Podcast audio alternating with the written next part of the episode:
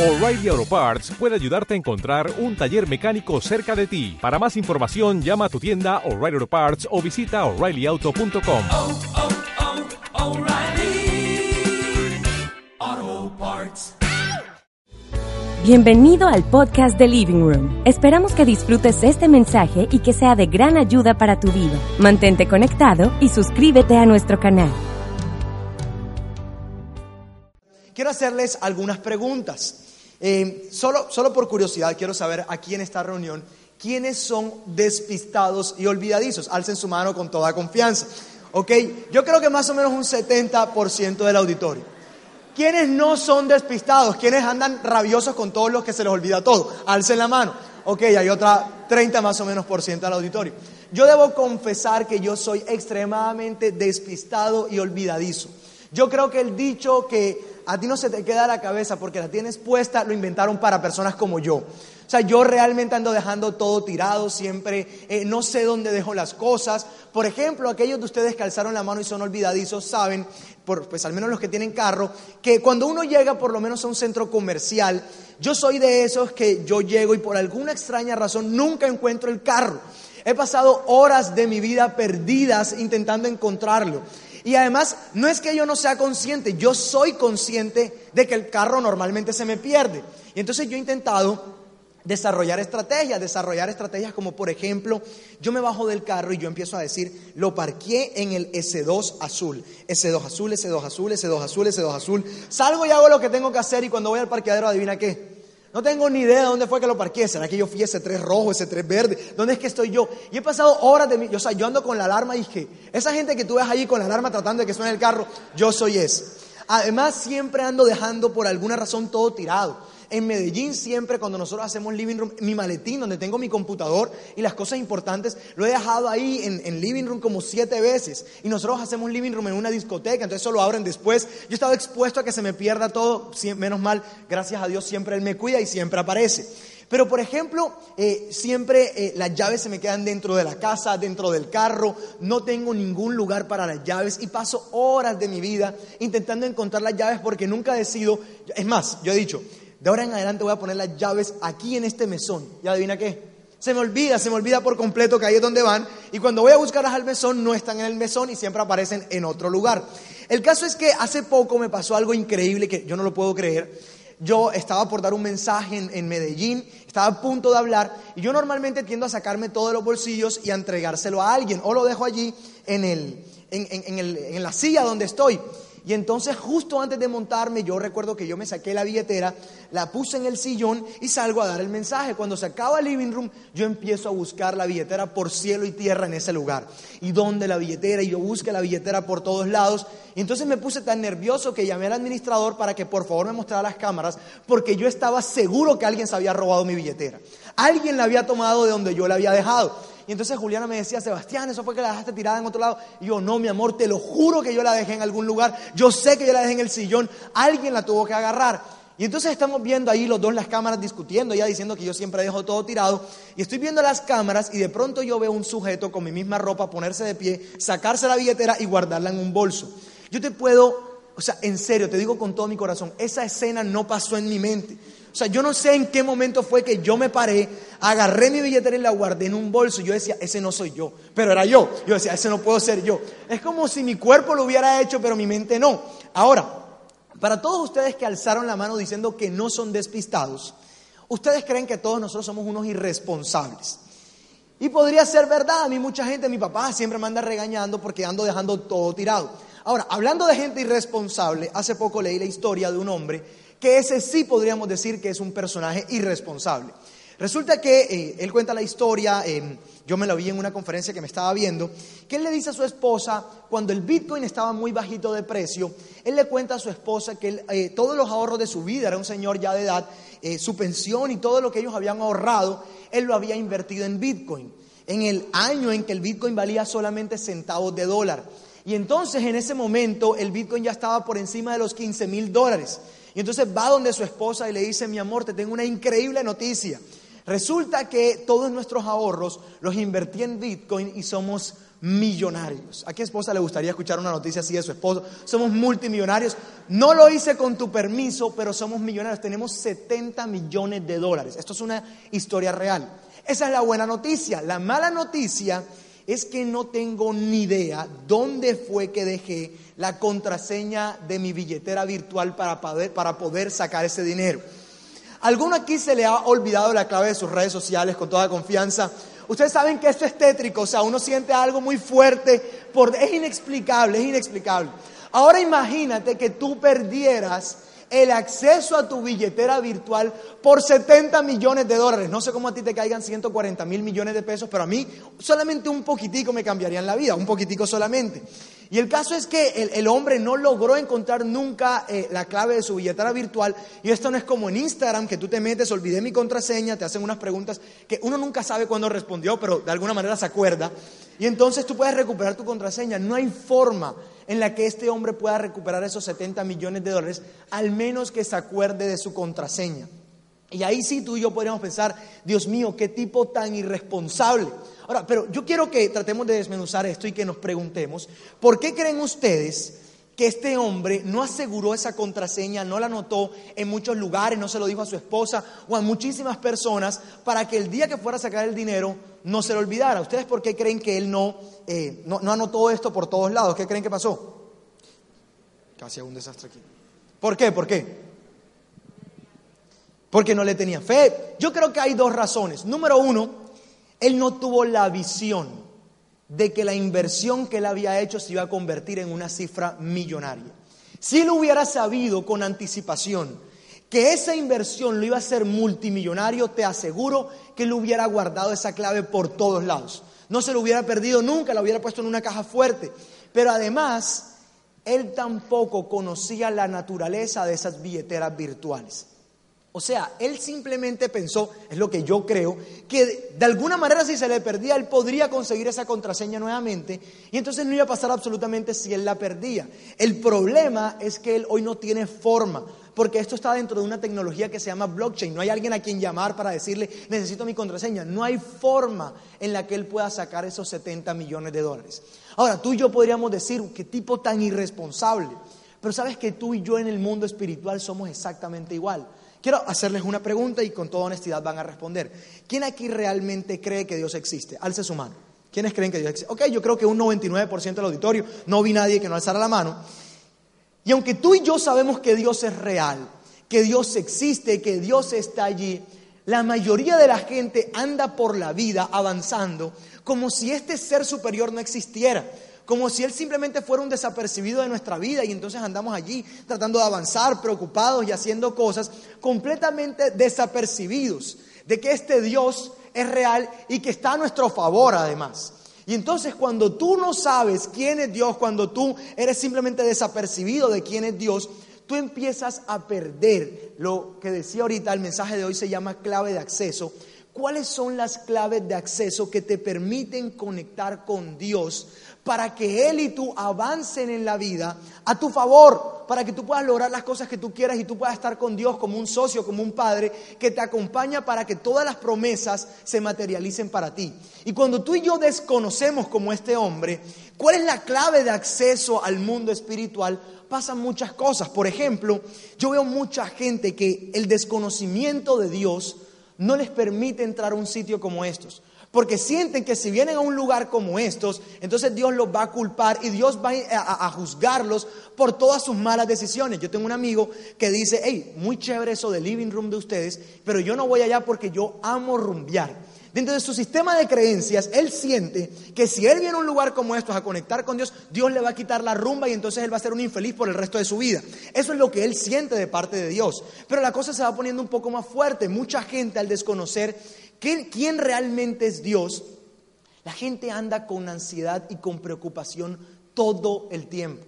Anda con preocupaciones porque esta vida no ofrece garantías de nada. Y entonces, si tú no tienes una imagen real de quién es Dios, como esta vida no tiene garantías de nada, si tú tienes un hijo, ahora es un problema porque es un montón de plata que tienes que conseguir, lo pueden atracar, lo pueden robar, lo pueden violar, y el mundo todo es peligroso. Entonces tú andas con la vida absolutamente preocupado porque tú no eres consciente que Dios lo puede proteger. Y mucha gente realmente anda angustiados, preocupados, sintiendo que van a quedar en quiebra todo el tiempo. Andan pensando que el esposo les va a ser infiel o que la mujer les va a ser infiel por esta sensación de inseguridad.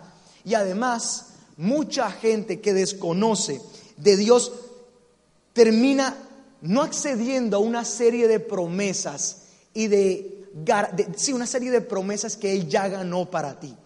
Así que no tener una clave de acceso eh, clara para acceder, para- valga la redundancia, para acceder a Dios como un padre, como alguien que va delante de ti, puede realmente traer consecuencias serias en esta vida.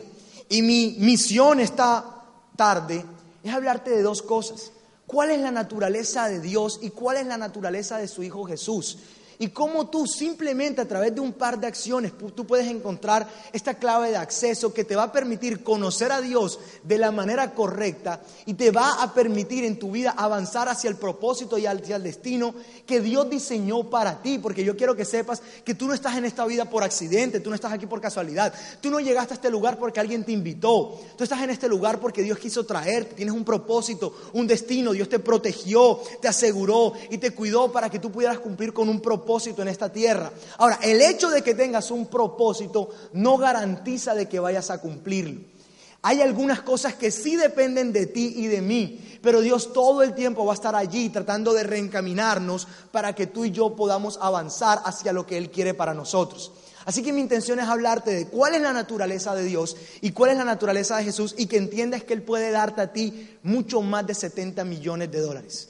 Y que dejes de ser simplemente como este hombre, un irresponsable, que Dios está por un lado y tú estás por el otro, desconociendo que este mundo espiritual sí es real y que Él está interesado en cooperar a favor tuyo para que todos tus sueños se hagan realidad. ¿Quiénes quieren saber cuál es la naturaleza de estas dos cosas? ¿Ok? Entonces yo creo que estoy en el sitio correcto y vamos a leer todos juntos el punto número uno a la una, a las dos y a las tres.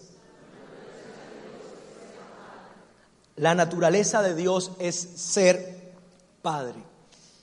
Yo tuve el enorme privilegio de crecer con un gran papá. Tuve el enorme privilegio y la bendición de, de crecer con una gran familia.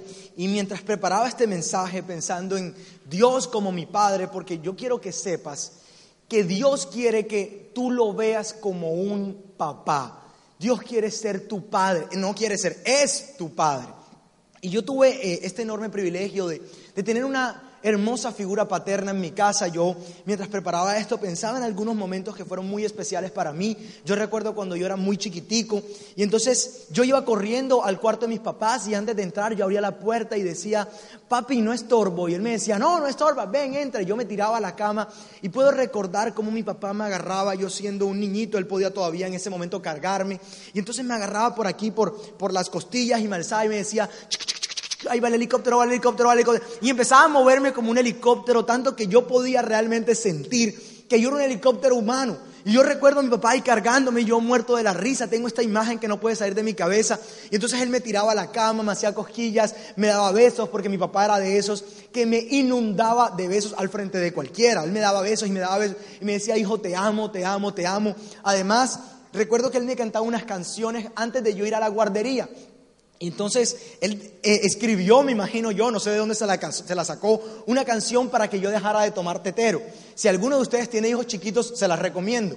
Yo recuerdo que él me bañaba y él me sobaba la cabeza allí con el shampoo y entonces él me cantaba, los niñitos que van al colegio, echándome shampoo, no toman, no toman. Y yo decía, te, te, te, te, te, te. Y esta canción de alguna manera permitía que yo simplemente no, no me nacieran ganas de tomar tetero y tengo tantos lindos recuerdos. Luego crecí y me metí en clases de hockey y yo realmente no era bueno jugando hockey, pero para mi papá yo era el mejor jugador de hockey de la historia del mundo mundial. O sea, él siempre estaba orgulloso y recuerdo que mis papás un día hasta viajaron a Bogotá para irme a ver en un torneo. Yo era malo, pero ellos estaban allí haciéndome porras. Y recuerdo que un día, yo, yo creo que yo era tan malo que él se acercó donde mí y me dijo, Sebas, si hoy haces un gol, yo te voy a regalar un PlayStation. Y yo salí como un loco a hacer todo mi esfuerzo y adivina qué, no hice ningún gol. O sea, realmente yo creo que era muy malo. Pero igual se acabó el partido y él fue donde mí. Yo siempre perdía, pero él me decía, estoy orgulloso de ti, eres el mejor. Y además me regaló el PlayStation. O sea, no hice el gol, pero me lo regaló. Y yo crecí y, y luego cuando, tenía, cuando era un adolescente, tengo una imagen de estar en Estados Unidos caminando por la playa. Y íbamos caminando y de pronto aparecía una niñita de mi edad, además linda. Y mi papá empezaba y que... My son, beautiful son, no, en inglés, beautiful son. He, you, casarse, casarse. Entonces yo con la vergüenza allí de él diciéndome estas cosas, pero para mi papá, yo simplemente era el hombre, el niño más lindo de todo el planeta Tierra. Eso sí era un poco cierto, pero él, él me veía y yo me sentía que él que podía percibir de su lado que él me hacía sentir un hombre extraordinario y de hecho por eso nunca tuve pena con las mujeres. Eso me sirvió. Y entonces después avancé en la vida y recuerdo a mi papá cuando hacíamos reuniones en mi casa y ahí estaban con mis amigos. Él llegaba con nosotros, se sentaba, se tomaba una cerveza con nosotros. Mi papá y mi mamá eran los papás con los que mis amigos querían estar. Ahora, te cuento todo esto porque cuando yo veo a mi papá, no, lo puedo ver que está por allí porque me dan como ganas de llorar, eh, ya está llorando él también, pero cuando, cuando, yo veo a mis, cuando yo me siento al lado de mi papá, yo puedo sentir tres cosas. Yo me siento amado, protegido y siento que Él puede proveerme en todos los aspectos. Hoy estoy casado y todavía me... El otro día me bajé, de, me bajando, Él me llevó, al aeropuerto y sacó unos billetes y me dijo, Sebastián, yo no, papi, no, no. Y me dijo, toma, toma, toma, ¿cómo estás de plata? Él siempre está allí preocupado por proveerme todo lo que yo necesito. Y te cuento porque de alguna manera la forma en la que tú y yo vemos a Dios tiene mucho que ver con la forma en la que tú y yo fuimos criados por nuestro Padre terrenal. Y yo quiero que sepas que te cuento todo esto no porque quiera presumir de la vida que yo tengo, sino porque soy consciente que la mayoría de la gente realmente no vive una vida con su padre terrenal de amor, de paternidad, de protección, de provisión. Y probablemente tú estás aquí pensando, hey, qué chévere la vida de Sebastián, pero yo nunca tuve un padre que, que me dio lo que yo necesitaba, me hizo promesas que nunca me cumplió. Pero yo quiero que sepas que yo estoy seguro que tú estás aquí hoy porque el Padre hoy quiere cambiar esa imagen distorsionada que tú tienes de un Padre. Y esta noche Él quiere nuevamente abrazarte y reconciliarse contigo como hijo, que tú vuelvas a sentir ese nivel de protección, ese nivel de amor que tu Padre siente por ti. Y el hecho es que tú y yo vamos avanzando por la vida y sin querer nosotros podríamos empezar a escuchar la voz equivocada. La Biblia dice que tú y yo somos guiados por dos espíritus. El espíritu de la esclavitud o del miedo, el espíritu del temor y el espíritu de la adopción que recibimos de nuestro Padre Celestial. Y tú puedes ser adoptado por Dios, pero tú puedes ser guiado por el espíritu de la esclavitud. Hace esta semana me vi la película del Rey León, hermosa, eh, aunque uno ya sabe todo lo que va a pasar, pero volví a recordar y yo creo que esta película es tan maravillosa porque tú puedes ver allí el ejemplo de un padre que ama a su hijo. En esta película tú ves la paternidad y Simba, eh, yo, hay una, una escena donde está ahí el rey león diciéndole, Simba, todo lo que tú ves, hasta donde ven tus ojos, hasta donde llega la luz, es el reino que te pertenece. Y Simba, cuando era un cachorrito, él decía, yo soy hijo de un rey, yo soy un rey aquí en la tierra, voy a ejercer mi derecho como rey, voy a reinar. Sin embargo, Simba empezó a perder su propósito cuando su tío empezó a hablarle. Y entonces su padre muere y su tío llega ahora a decirle que él era el culpable de la muerte de su padre. Y entonces Simba pierde completamente su propósito y huye, huye de su destino, huye de su propósito. Esta voz de la culpa hizo que él abortara todo lo que su padre había sembrado en él. Y por momentos yo podría ser igual, mi papá invirtió gran parte de su vida en darme la mejor crianza. Pero si yo desconectara de la identidad que yo tengo como hijo y de todo lo que Él me dio en mi niñez, yo podría perder mi propósito, perder mi rumbo y ahora sentirme nuevamente desprotegido. Y entonces Simba se va allá a una tierra diferente y Hakuna Matata yo, pensaba que, que Hakuna, Matata eran como las drogas. Si ustedes se dan cuenta, era como si él se hubiera metido a marihuanero después de que abortó el tema. Y entonces Simba se vuelve así. Pero llega un momento, los que se vieron la película, ¿en qué momento Simba conecta nuevamente con su propósito? Cuando él reconoce y se hace consciente que él es el hijo de un rey en ese momento él nuevamente conecta con su propósito y es como si dijera, yo qué hago aquí? Y va nuevamente y conquista lo que le pertenecía. No lo que eh, alguien más tenía, era lo que a él le pertenecía. Y sabes, muchas veces tú y yo podríamos perder de vista que tú y yo somos hijos de un rey. Y que como hijos de un rey tú y yo estamos destinados a avanzar, a progresar. Tú no estás aquí para ser alguien promedio, una persona X en la vida. Tú viniste a esta vida para marcar un destino, para marcar la diferencia. En tu ADN hay genes de un campeón, de un rey. Tú eres un príncipe, una princesa. Tú eres la niña de los ojos del creador del mundo. Todo lo que tus ojos pueden ver, tú eres su obra maestra.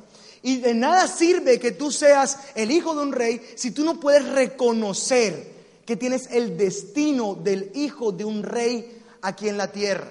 Y podrías perder de vista y empezar a escuchar esta voz del acusador. Esa película es muy sabia. Esta voz del acusador todo el tiempo va a intentar sacarte de tu propósito. Ayer, justo ayer, mientras que yo preparaba este mensaje, yo estaba allí tratando de, de escribir lo que quería comunicar, lo que sentía de parte de Dios. Y entonces empecé a sentir un pensamiento que me venía, que mi vida era una vida muy aburrida. No era esa la palabra que me venía, solo que no la quiero decir. Que yo para qué me había metido en esta locura, que yo estaba perdiendo el tiempo, que yo lo que debería estar haciendo era produciendo plata, disfrutando con mi familia, pudiendo hacer cualquier otra cosa y me sentía como encartado ahora, teniendo que preparar un mensaje. Recuerdo que llamé a Andrés el día anterior le dije, Andrés, yo no voy a dar ningún mensaje, eso no, o sea, yo no quiero hacerlo, porque la voz equivocada me estaba hablando. Y el problema no es que me estuviera hablando, el problema es que yo empecé a escucharla. Y cuando vengan todos estos pensamientos de culpa, de tragedia, de que tú eres una persona que no vino a hacer nada, ninguna diferencia, amigo, no estás escuchando la voz correcta. Tú puedes saber que la voz del rechazo y la voz del temor te está hablando cuando te sientes rechazado, cuando todo el tiempo te estás comparando con los demás, cuando sientes que los demás tienen una mejor vida que tú, cuando todo el tiempo estás cuestionando tus autoridades, cuando todo el tiempo te estás quejando y quejando y de tu boca sale queja, yo porque estoy en esto, odio mi trabajo, odio mi vida, odio mi familia, odio mi esposa, estás dejando que la voz, que la- el espíritu del temor habite dentro de ti, pero no es el espíritu que Dios quiere darte. Dios quiere darte un espíritu de adopción, que tú puedas recibir del Padre tu identidad como hijo de un rey. Ahorita te decía que yo cuando estoy con mi papá, si Él está cerca de mí, yo me siento amado, protegido y me siento que nunca el dinero va a faltar. Me siento como un millonario. Aunque ellos no son multimillonarios, yo he visto a mis papás avanzar y avanzar y avanzar en la vida. Y sé que mi papá es capaz de endeudarse, de vender todo lo que tiene para sacarme a mí de un problema. Yo quiero que sepas que ese mismo sentimiento que yo tengo por mi padre es el mismo sentimiento que Dios hoy quiere instaurar en tu corazón. Ahora, la manera en la que tú vas a ser consciente de esto es experimentando el amor de Dios. La Biblia dice en Efesios Espero que puedan comprender como corresponde a todo el pueblo de Dios cuán ancho, cuán largo, cuán alto y cuán profundo es su amor. Es mi deseo que experimenten el amor de Cristo aun cuando es demasiado grande para comprenderlo todo. Entonces, escucha, serás completo con toda la plenitud de la vida y el poder que proviene de Dios. Cuando tú experimentas el amor del Padre, tú vas a ser completo con toda la plenitud de la vida. Hay muchas cosas que dan felicidad. Tú podrías en tu familia encontrar felicidad, pero no necesariamente vas a encontrar plenitud. Y yo te puedo decir con toda certeza, porque yo lo he experimentado, que lo único que te va a dar plenitud en la vida es el amor de Dios. Es muy diferente ser feliz que ser pleno. Y yo puedo decirte con todo mi corazón que yo me siento una persona plena desde que, desde que decidí entregarle mi vida entera a Dios. No quiere decir que no tenga presiones, que no tenga preocupaciones. Todo el tiempo estas preocupaciones están llegando, pero me siento una persona plena, siento que soy una persona que va avanzando porque mi destino es progresar. Ahora, uno de los recuerdos más lindos que tengo de mi padre fue cuando nosotros, mi hermano y yo, ahorramos un montón de dinero, porque era un montón de dinero, con, el sudor de nuestra frente trabajamos para cumplir el sueño de nuestros padres de ir a Europa juntos en familia. Mi papá había ido con mi mamá a Europa juntos los dos solos y ellos prometieron en la Fontana de Trevi que un día íbamos a volver los cuatro juntos, mi hermano eh, y mis papás. Y entonces mi hermano y yo nos enamoramos de esa causa y dijimos que nosotros ahora éramos quienes les íbamos a cumplir ese sueño. Y llegó el gran día, ahorramos, nosotros damos conferencias por nuestro negocio y yo conté quién sabe en cuántos lugares que nosotros íbamos a cumplir el sueño de nuestro padre de llevarlo a Europa. Y entonces llegó el gran día, estábamos allí en Barcelona, yo estaba por otro lado porque estaba atendiendo unas cosas del trabajo y de pronto a mi papá, a mi mamá, a mi hermano y a la novia de mi hermano los roban. Nos robaron todo las maletas, los pasaportes. Y yo de pronto vi cómo el sueño que durante años habíamos estado trabajando para cumplirlo se empezó a ver desmenuzado. Y esa noche mi mamá me cuenta, yo me enteré después, obviamente, que mi papá se arrodilló y le empezó a decir a Dios, yo no puedo creer que tú nos hagas esto. Yo no puedo creer que mis hijos hayan trabajado tanto. Ellos no hicieron nada malo, ellos lo hicieron bien, ganaron esa plata de buena manera y cómo tú nos vas a abandonar en este momento. Y entonces yo, cuando me entero de la historia, yo podía sentir que mis papás también podían sentir el mismo dolor que yo sentía cuando las cosas no se me daban. Y sabes, ese es el mismo espíritu de tu Padre Celestial. Quizá hoy tú estás pasando por una situación, por una preocupación, pero yo quiero que sepas que la Biblia dice que Dios mandó a su Hijo aquí a la tierra. Y Jesús, él mismo, pasó por los mismos sufrimientos que los seres humanos pasamos y pasó por las mismas pruebas para ayudarnos en nuestras pruebas personales. Eso está en la Biblia. Jesús, cuando Juan el Bautista murió, él se fue a un lado y algunos pasajes dicen que lloró. El Padre también se conmueve con lo que tú sientes y él quiere sacarte de esa situación. Para no dejar la historia triste, pasó un milagro exorbitante y el domingo a las 11 de la noche nos abrieron la embajada de España y nos dieron unos de, de Colombia, perdón, en Barcelona y nos dieron unos pasaportes nuevos para viajar, porque Dios es tu protector. Dios no va a dejar que tú eh, simplemente las cosas queden abandonadas. Él es tu, guard, es, es tu guardador, es tu protector, es tu escudo. Y sabes, cuando todos estos pensamientos a veces me agobian, mi esposa y yo hemos empezado a hacer un ejercicio. Nosotros todas las noches, cuando podemos, estamos leyendo salmos. Y ahora cambiamos nuestras palabras por sus promesas. Porque yo no soy alguien diferente a ti, yo también tengo estos pensamientos que me agobian a veces. Y entonces decido cambiar mis pensamientos de temor por sus promesas. Y por ejemplo, te voy a leer algunos, en Salmo 2 dice, el rey proclama el decreto del Señor. El Señor me dijo, tú eres mi hijo, hoy he llegado a ser tu padre, tan solo pídelo y te daré como herencia todas las naciones, toda la tierra como posesión tuya. Las quebrarás con vara de hierro y las harás pedazo como si fueran ollas de barro. Nosotros empezamos a leer estas promesas y empezamos a subrayarlas. Y luego, en vez de orar a nuestra manera, con nuestras preocupaciones y soltando todas nuestras quejas, empezamos a cambiar nuestras palabras por estas palabras. Ahora lo hago a mi manera. Por ejemplo, yo podría estar orando y decir, Padre, gracias, porque yo soy tu hijo. Hoy he llegado y tú me has dado como herencia todo lo que yo puedo ver. Toda la tierra es mi posesión y todo lo que se interponga yo lo quebraré como vara, con, una, con vara de hierro y tú harás como si fueran ollas de barro. El Salmo 3, por ejemplo, dice, eh, oh Señor, tengo tantos enemigos, son muchos los que están en mi contra, son tantos los que dicen, Dios los rescatará, pero tú, oh Señor, eres mi escudo que me rodea, eres mi gloria que sostiene mi cabeza en alto. Clamé a ti y me respondiste desde tu monte santo, me acosté a dormir y me desperté a salvo porque tú, Señor, me cuidas. No tengo miedo a los diez mil enemigos que me rodean por todas partes. Entonces yo vengo con mis preocupaciones y decido ver esto como una promesa que me pertenece. Y cambio mis palabras y mi preocupación y mi queja por esta oración. Y puedo cerrar mis ojos y decir, Padre, tengo muchas preocupaciones Siento que muchas cosas están en mi contra, pero tú me rescatas, tú eres mi escudo que me rodea, eres mi gloria que sostiene mi cabeza en alto. Y empiezo a cambiar mis palabras por sus promesas. Preparando este mensaje sentía que muchos aquí han estado escuchando la voz de la condenación, la voz que te culpa y la voz de la esclavitud. Y sabes, hoy vine a recordarle a algunos de ustedes y a decirle a algunos de ustedes lo que está en Isaías 54 que dice que ningún arma forjada contra ti prosperará, que tú tienes autoridad para silenciar cualquier voz que se levante para acusarte. Esos beneficios lo puedes disfrutar tú, que eres un hijo de Dios. De hecho, nosotros en esta comunidad hemos estado queriendo cambiar la forma en la que oramos y ya no queremos dirigirnos a Dios como, oh Señor, Padre de los ejércitos, eh, Señor de los ejércitos celestiales, y queremos cambiar por la palabra Padre. Asegúrate que cuando tú estés en momentos de intimidad tú puedas referirte a Dios como tu papá.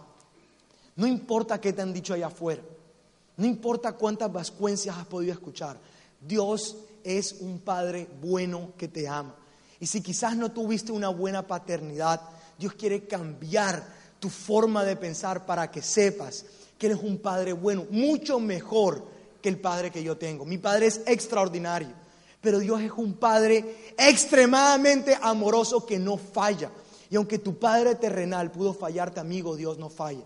Por eso es importante que tú sepas que la clave de acceso a Dios es experimentar su amor. Ahorita en la mañana alguien me salió y me dijo, Sebas, no sé cómo hacer. Le dije, amigo, simplemente empieza a disfrutar del amor de Dios. Cambia la gente con la que te rodeas y empieza a ser amigos nuevos que te recuerden todo el tiempo que Dios es un Padre bueno que te ama. Cuando tú empiezas a experimentar ese amor, vas a sentirte amado, protegido y con provisión constante y vas a dejar de sentir temor en todas las áreas de tu vida. Punto número uno, ¿cuál era? La naturaleza de Dios es ser padre. Punto número dos, lo vamos a leer juntos a la una, a las dos y a las tres. La naturaleza de Jesús es darnos vida. La Biblia dice que Dios no escatimonia a su propio Hijo, sino que lo envió a la tierra para morir por nuestros pecados. ¿Cómo ahora no nos dará todas las cosas junto con Él? ¿Sabe? Jesús vino aquí a la tierra y Jesús realmente vino a revelar al Padre. Hay una frase que yo creo que tú tienes que aprender de memoria, porque eso podría ayudarte a distinguir entre el espíritu de la esclavitud y el espíritu de la adopción. Jesús dice, el ladrón vino para robar, matar y destruir, pero yo he venido a dar vida y vida en abundancia. Cualquier pensamiento, cualquier voz, cualquier situación que quiera venir a matar, a destruir o a robar tu esencia y tu identidad, no proviene de Dios. La voz que viene de Dios es una voz que viene a darte vida, que te hace sentir con propósito, protegido, apartado para cumplir un destino. Y sabes, hay algo curioso en esta historia de Jesús, porque Jesús un día estaba allí rodeado de unos religiosos que lo estaban condenando, y entonces él lanza una expresión que para mí fue realmente impactante. Jesús dice en Lucas 16, 16, hasta el tiempo de Juan el Bautista, la ley de Moisés y el mensaje de los profetas fueron sus guías. Pero ahora se predica la buena noticia del reino de Dios y todos están ansiosos por entrar. Quiero que por un momento te detengas a pensar por qué Jesús dice hasta el tiempo de Juan el Bautista. ¿Por qué no dijo hasta que yo llegué aquí a la tierra? Resulta que en la Biblia tú puedes darte cuenta que desde la última profecía hasta Juan el Bautista pasaron 400 años. El último libro que fue escrito por Malaquías, tuvieron que pasar 400 años más para que del cielo volviera a salir un mensaje de parte de Dios. Y es curioso porque estos 400 años representan un silencio que marcaba un antes y un después. Y hay otra parte en la Biblia donde estos 400 años también marcan algo importante. Y fue cuando el pueblo de Israel dejó de ser esclavo y pasó a avanzar hacia su tierra prometida. La Biblia dice que el pueblo de Israel duró 400 años en esclavitud y de pronto, de un momento a otro, ellos cuando pusieron la sangre del cordero en sus puertas, pasaron de ser esclavos y de, vivir rodeados de este espíritu de temor a, ser una de a recibir la provisión de la nación más próspera que en el momento existía. Ellos pasaron en un segundo de un momento de ser esclavos a ser la nación más próspera de la tierra y avanzar hacia su tierra prometida. Para algunos de ustedes esto va a ser muy importante. Yo quiero que sepas que en el momento en que tú recibes el Espíritu de Jesús en tu vida, tú pasas de ser un esclavo a vivir una vida de prosperidad, a vivir una vida de provisión, de sanidad. Tú puedes ver la intención del Padre en todas las obras de Jesús. Y tú puedes saber cómo veía Dios la enfermedad cuando tú ves qué Jesús hacía con la enfermedad. Tú puedes ver qué pensaba Jesús acerca de la religión, eh, Dios acerca de la religión, cuando ves qué era lo que hacía Jesús con la religión. Y por eso tú puedes pasar de un momento a otro, de una vida de pérdida, de una vida mediocre a una vida de abundancia en solo un momento al recibir al Espíritu Santo de Dios. Y esto no es algo menos. Yo te lo puedo decir porque en mi vida yo lo he visto materializarse y avanzar y avanzar y avanzar. Ahora, pensando en Jesús, tú puedes darte cuenta que Él se compadecía por las necesidades de las personas. Y yo no sé qué puedas estar experimentando tú hoy, pero yo quiero darte algunos ejemplos de cómo esta compasión de Jesús se manifestaba y desataba el amor de Dios sobre la necesidad. Por ejemplo, tú puedes ver en Mateo 6:34 que Jesús salió y vio una gran multitud y tuvo compasión de ellos porque eran como ovejas que no tenían pastor y comenzó a enseñarles muchas cosas. Jesús tuvo compasión de aquellos que se sentían ignorantes y empezó a enseñarles. Si tú sientes que no sabes, que te falta sabiduría, hey, Dios tiene compasión de ti para darte sabiduría. En Mateo 14, 14 dice, saliendo Jesús vio, vio una gran multitud y tuvo compasión de ellos y sanó a todos los que estaban enfermos. No dice algunos, dice a todos los que estaban enfermos. Si tú estás pasando por una enfermedad hoy, yo quiero que sepas que el Espíritu de Jesús hoy, aquí y ahora puede sanarte. En Lucas 7:12 dice, he aquí llevaban un, eh, a enterrar un difunto, hijo único de su madre, la cual era viuda, y había con ella mucha gente de la ciudad. Cuando el Señor la vio, se compadeció de ella y le dijo, no llores. Y acercándose, tocó al muerto y los que lo llevaban se detuvieron. Y dijo, joven, a ti te digo, levántate. Entonces se incorporó el que había muerto y comenzó a hablar y le habló a su madre. Si Jesús pudo incluso vencer la muerte, amigo, créeme que Él puede cambiar tu situación de un momento para otro. Ese es nuestro Dios. ¿Sabes? Yo me casé hace siete meses y para mí estos siete meses han sido yo creo que los mejores siete meses de mi vida. Yo hoy en día no, no puedo creer cómo no me casé antes, además que tengo la mejor esposa del mundo. Jode menos que las demás, pero igual es la mejor esposa del mundo. Y yo realmente puedo decirte que yo me siento profunda y extremadamente enamorado. O sea, yo veo a Juliana y cuando la veo dormir, ella duerme 23 de las 24 horas del día y a mí me da ternura verla, a veces la veo rabiosa y yo hoy en día la veo con ojos de amor, de compasión y de hecho me da risa cuando está rabiosa. Recuerdo algunos momentos de los dos juntos, por ejemplo, cuando nosotros nos mudamos al apartamento donde ahora vamos eh, estamos viviendo, perdón. Y recuerdo ese día que nos lo entregaron, nosotros nos agarramos de la mano y empezar a dar gracias a Dios y yo ponerme a llorar como un niño chiquito.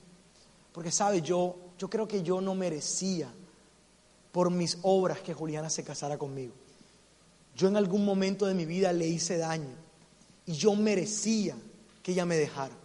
Pero la gracia de Dios es tan buena que de pronto me vi allí a punto de casarme con un apartamento nuevo, con una vista maravillosa en Medellín y yo no podía dejar de llorar por la sensación de gratitud que yo tenía con Dios y el amor que yo sentía hacia mi esposa. Y cuando pienso en estas cosas, ¿sabes? Yo no, yo no lo pensaría ni un segundo en dar la vida por Julián. Yo me siento responsable de darle a ella lo mejor, de salir a trabajar para que ella tenga lo mejor. Cuando a veces las finanzas no nos alcanzan para yo poderle dar a ella todo lo que sueña, me siento responsable. Y cuando pienso en todo esto por un segundo, puedo tratar de imaginarme cuál es el amor que Dios siente por mí. La Biblia dice en Hebreos que el matrimonio es un gran misterio porque el hombre deja a su padre y a su madre igual que la mujer y se convierten en uno solo. Pero así como el hombre ama a la mujer y se vuelven uno, es la misma manera como Cristo, Jesús, es uno con la iglesia. Yo quiero que tú sepas que los problemas de Juliana son los míos, que quien se meta con ella se mete conmigo. Y de la misma manera, el mismo Espíritu de Jesús está aquí para decirte que quien se mete contigo, se mete con Él. Que la enfermedad que venga a atormentarte, se está metiendo con el mismo Hijo de Dios, que sanó a todo el que le pusieron al frente. Y que nada, nada ni nadie puede separarte del amor de Dios. Ningún error, nada puede condenarte porque el amor de Dios simplemente no tiene límites. Dios te ama sin importar tu condición sexual. Dios te ama sin importar si tú eres infiel o no eres infiel. Te ama. Que eso vaya a tener consecuencias de tu vida, eso es otra cosa. Pero Dios te ama. Te ama simple e incondicionalmente. Y ese amor se desborda por ti. ¿Sabes? Yo puedo entenderlo y verlo en una historia de Jesús. La Biblia cuenta que él estaba en el día del descanso con sus discípulos y sus discípulos empezaron a, agarrar comida de unas espigas. Y entonces los fariseos empezaron a criticarlos. Esta voz de la condenación siempre está intentando traer culpa sobre ti. Pero Jesús no se dejaba intimidar por esa voz. Y empezaron a criticarlo y él con todo el amor y toda la paciencia, incluso a ellos empezó a enseñarles. Y les dijo, no han leído las escrituras. Cuando en el día del descanso el mismo David entró al templo y sacó comida del templo para poder comer. Aquí hay uno que es superior al templo, les dijo. En ese momento nada era superior al templo. Y entonces les dice, ustedes deberían dejar de vivir esta vida por sacrificios y por religión y empezar a entender lo que significa la palabra misericordia. Jesús hubiera podido decirles eso e irse para su casa y seguir haciendo lo que él hacía. Pero no es el espíritu de nuestro Salvador, él no paró allí. ¿Sabes? Dice la Biblia que después, lo vas a ver en pantalla, él entró al templo. Y estando en el templo, la Biblia dice que él Luego Jesús entró a la sinagoga de ellos y allí vio un hombre que tenía una mano deforme. Los fariseos le preguntaron a Jesús, ¿permite la ley que una persona trabaje sanando en el día del descanso, otra vez poniéndole una prueba? Esperaban que él dijera que sí para, para poder levantar cargos en su contra. Quiero que te detengas ahí un momento. Primero que todo, ¿quién vio a quién? ¿El hombre de la mano deforme vio a Jesús o Jesús lo vio a él? Jesús lo vio a él. Número dos, ¿Tú crees que Jesús no sabía lo que estaban pensando los fariseos acerca de condenarlo y matarlo? Él lo sabía. Sin embargo, quiero que te fijes en lo que él hizo. Él les respondió, si tuvieran una abeja y esta cayera en un pozo de agua en el día del descanso, ¿no trabajarían para sacarla de allí? Por supuesto que lo harían. ¿Y cuánto más valiosa es una persona que una oveja?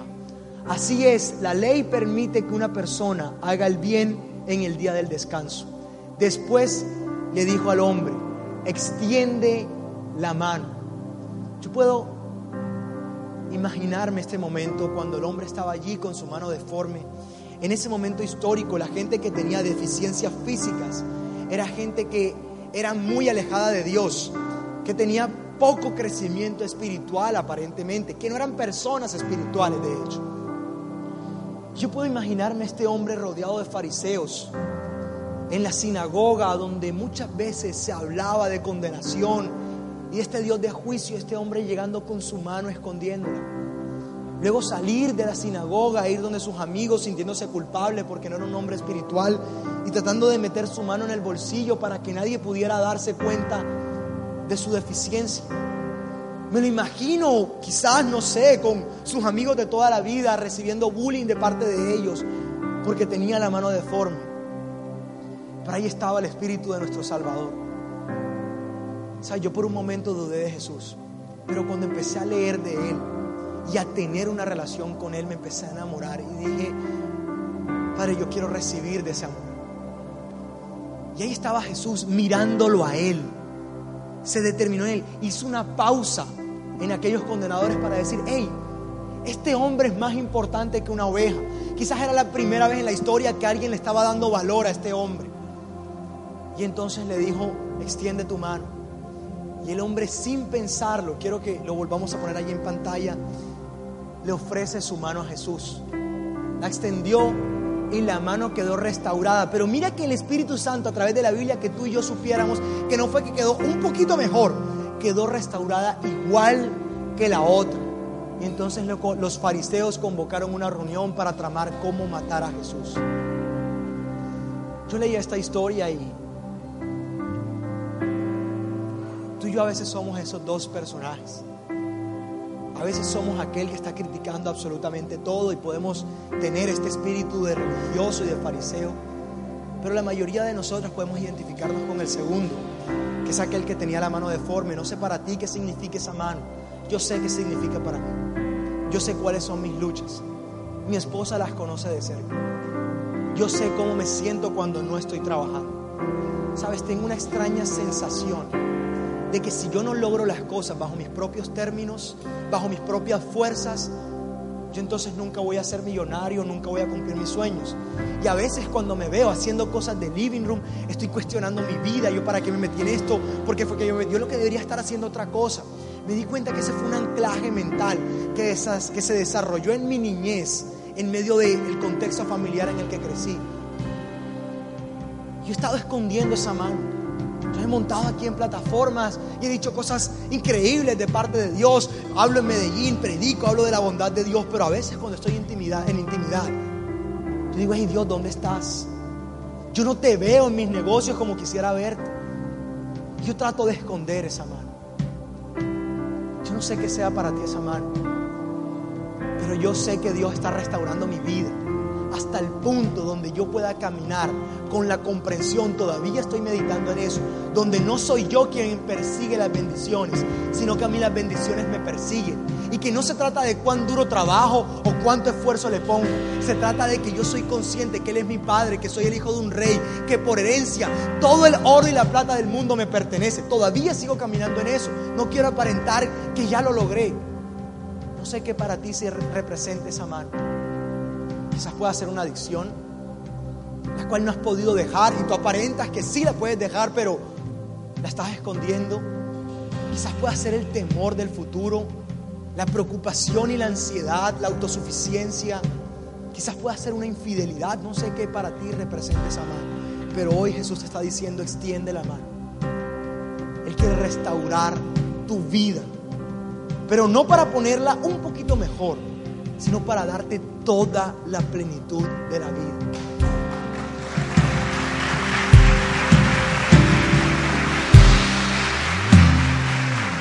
Sabes, yo hoy he hablado increíble de mi papá, pero si hay alguien héroe en mi familia fue mi mamá. Ella está aquí. Y cuando mi papá no quería acercarse a Dios, mi mamá estaba intentando que nosotros fuéramos una familia conectada con Dios, una familia espiritual. De alguna manera mi papá, mi mamá logró llevar a mi papá a un congreso en Bogotá.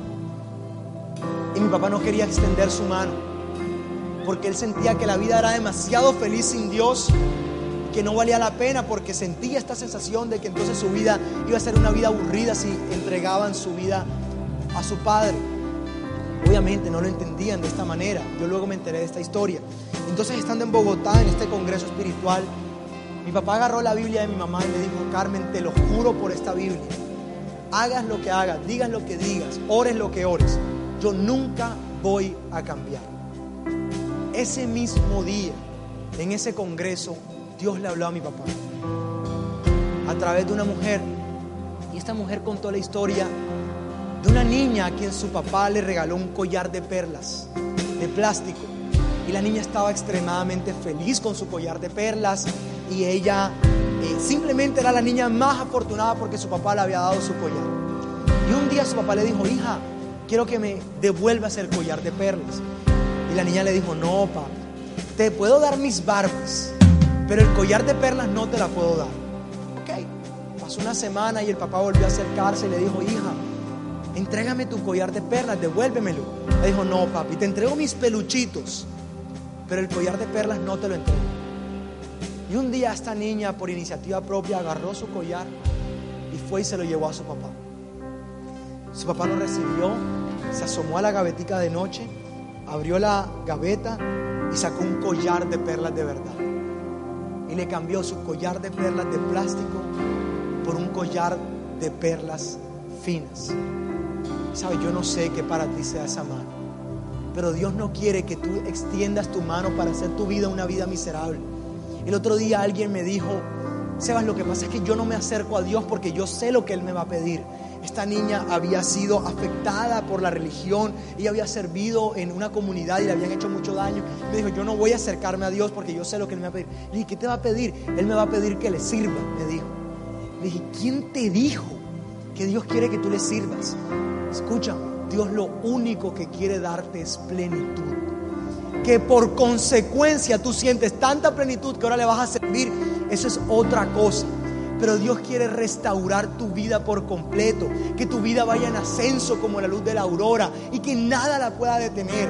¿Sabes? Yo veo mi familia, veo cómo mis papás han avanzado, veo cómo mi hermano avanza, mi vida avanza, veo incluso cómo la vida de la familia de Juli, de su hermano, va avanzando cada vez más. Yo soy consciente de que gracias a una pequeña decisión de entregar el collar de perlas de plástico, nosotros estamos condenados a una vida de logros, de prosperidad, de sanidad, de triunfos, de metas alcanzadas, de sueños cumplidos. Y eso mismo, eso mismo, es lo que tú vas a recibir esta noche. Quiero que te pongas de pie ahí donde estás.